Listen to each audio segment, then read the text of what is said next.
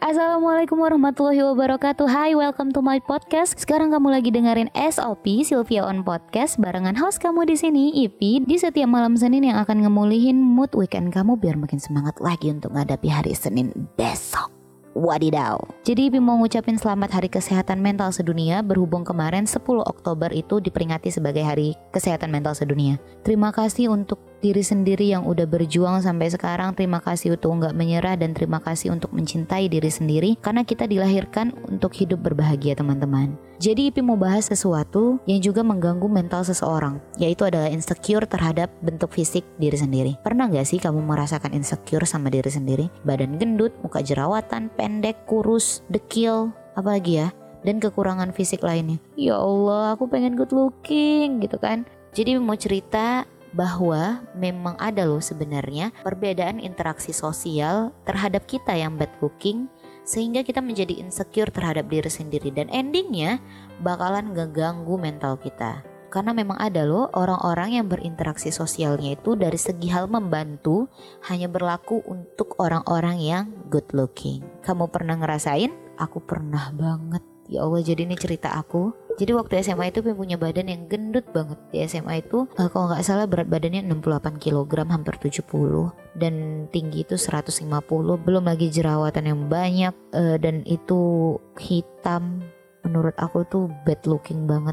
Ya Allah buat nafas aja susah. Mau sholat aja susah. Dari sujud berdiri aja itu susah banget. Dan karena keadaan IP yang kayak gitu Banyak kali. Banyak banget kejadian-kejadian yang gak mengenakan bagi Ipi. Yang kadang buat kita sedih dan itu dan itu buat mental kita jatuh gitu kan.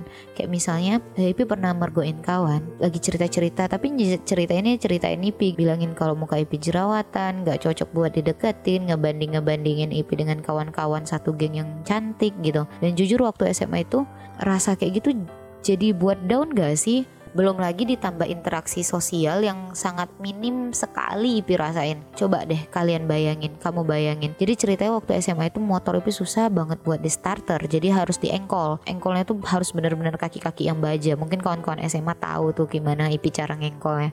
Bayangin aja weh waktu Ipi berhenti di warung mau pulang. Jadi mau ngengkol tuh susah. Susah kali. Padahal banyak yang ngeliatin ada abang-abang yang nongkrong, ada bapak-bapak tukang jualan, itu banyak yang nengokin IP kan dengan susah payah untuk ngengkol. Dan satu pun gak ada yang ngebantuin. Tahu nggak mereka yang ngeliatin IP tuh kayak nggak peduli benar-benar nggak ada yang bantuin. Benar-benar dalam hati bilang ini orang pada nggak punya hati nurani kali ya.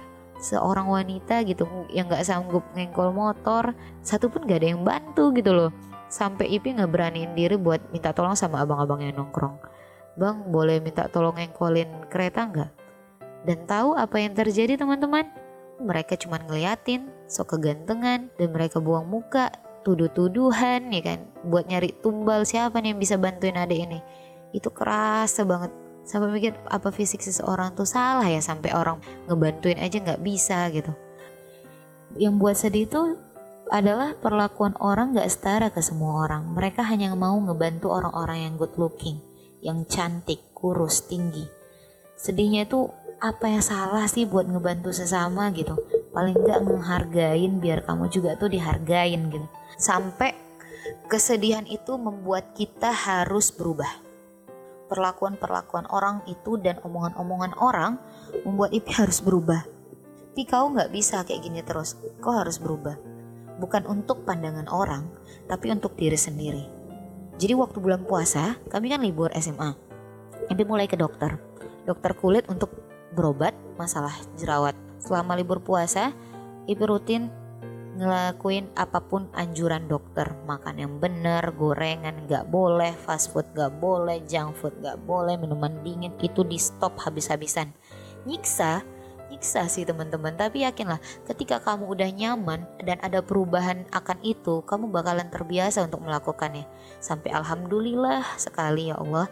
Terima kasih sama Allah terima kasih sama ibu yang udah ngedukung dan ngebantu. Memang orang tua adalah yang terbaik teman-teman. Alhamdulillah wajah Ipi baikan. Jerawatnya udah nggak ada uh, paling noda-noda tinggal bekas-bekas jerawatnya udah memudar. Pas masuk sekolah kamu tahu apa respon teman-teman wow you're so cute katanya. Enggak sih. Orang-orang bingung ini kenapa Ipi bisa berubah ya? Mukanya cantik banget gitu. Bukan cantik sih maksudnya bersih gitu kan. Glowing banget gitu. Sampai ada yang bilang kalau IP itu pakai susu. What the hell gitu. Apalagi nih?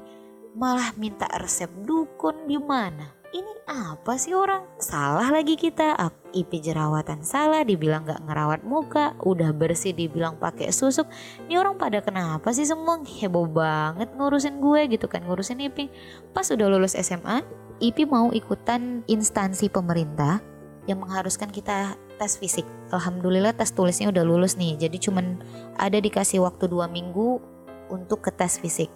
Kalian tahu, pi lo harus lo harus masuk instansi ini.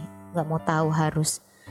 Dan finally kita menyiksa diri kita, kita lari, ipi lari setiap hari pakai jas uh, parasut, kardioan di rumah setiap pagi dan siang itu ipi lari di stadion dekat rumah searching makanan yang buat kurus dalam satu minggu dan itu ketemu di Om Google sop penghancur lemak kalau nggak salah ikuti resepnya dari hari pertama sampai hari ke-7 dalam satu minggu. Dan benar-benar lari pagi siang makan benar-benar diatur nggak boleh makan malam. Niat harus lulus tes fisik harus lulus tes fisik lo harus masuk ke instansi pemerintah itu. Dan boom dalam dua minggu 8 kilo hilang dari tubuh ini. Mustahil kan? Mustahil lah, tapi itu serius, itu nyata. Gak pakai obat-obatan pelangsingnya kakak, teh detoxnya kakak, nggak pakai sama sekali. Benar-benar cuman olahraga rutin, makanan teratur, dan juga punya tekad dan niat yang kuat. Kurus, alhamdulillah, cantik memang. Badan IP kurus, muka IP bersih.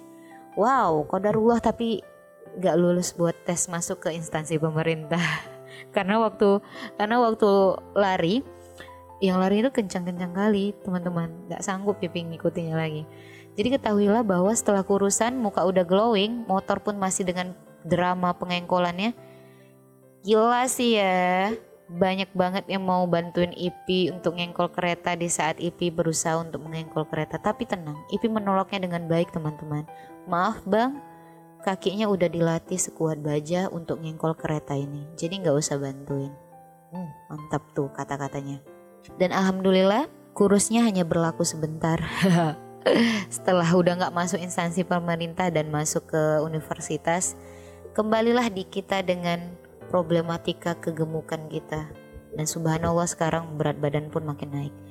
Finally untuk sekarang Ipi nggak mau memperdulikan, nggak terlalu memperdulikan omongan-omongan orang yang bilang Ipi gendutan, jerawatan, apalagi ya hitam dan segala macam celotehannya. Sekarang lebih bersyukur karena kita masih diberi kesehatan dan kehidupan yang baik walaupun tetap kita harus menjaga tubuh kita yang udah diamanahin oleh Tuhan yang Maha Kuasa.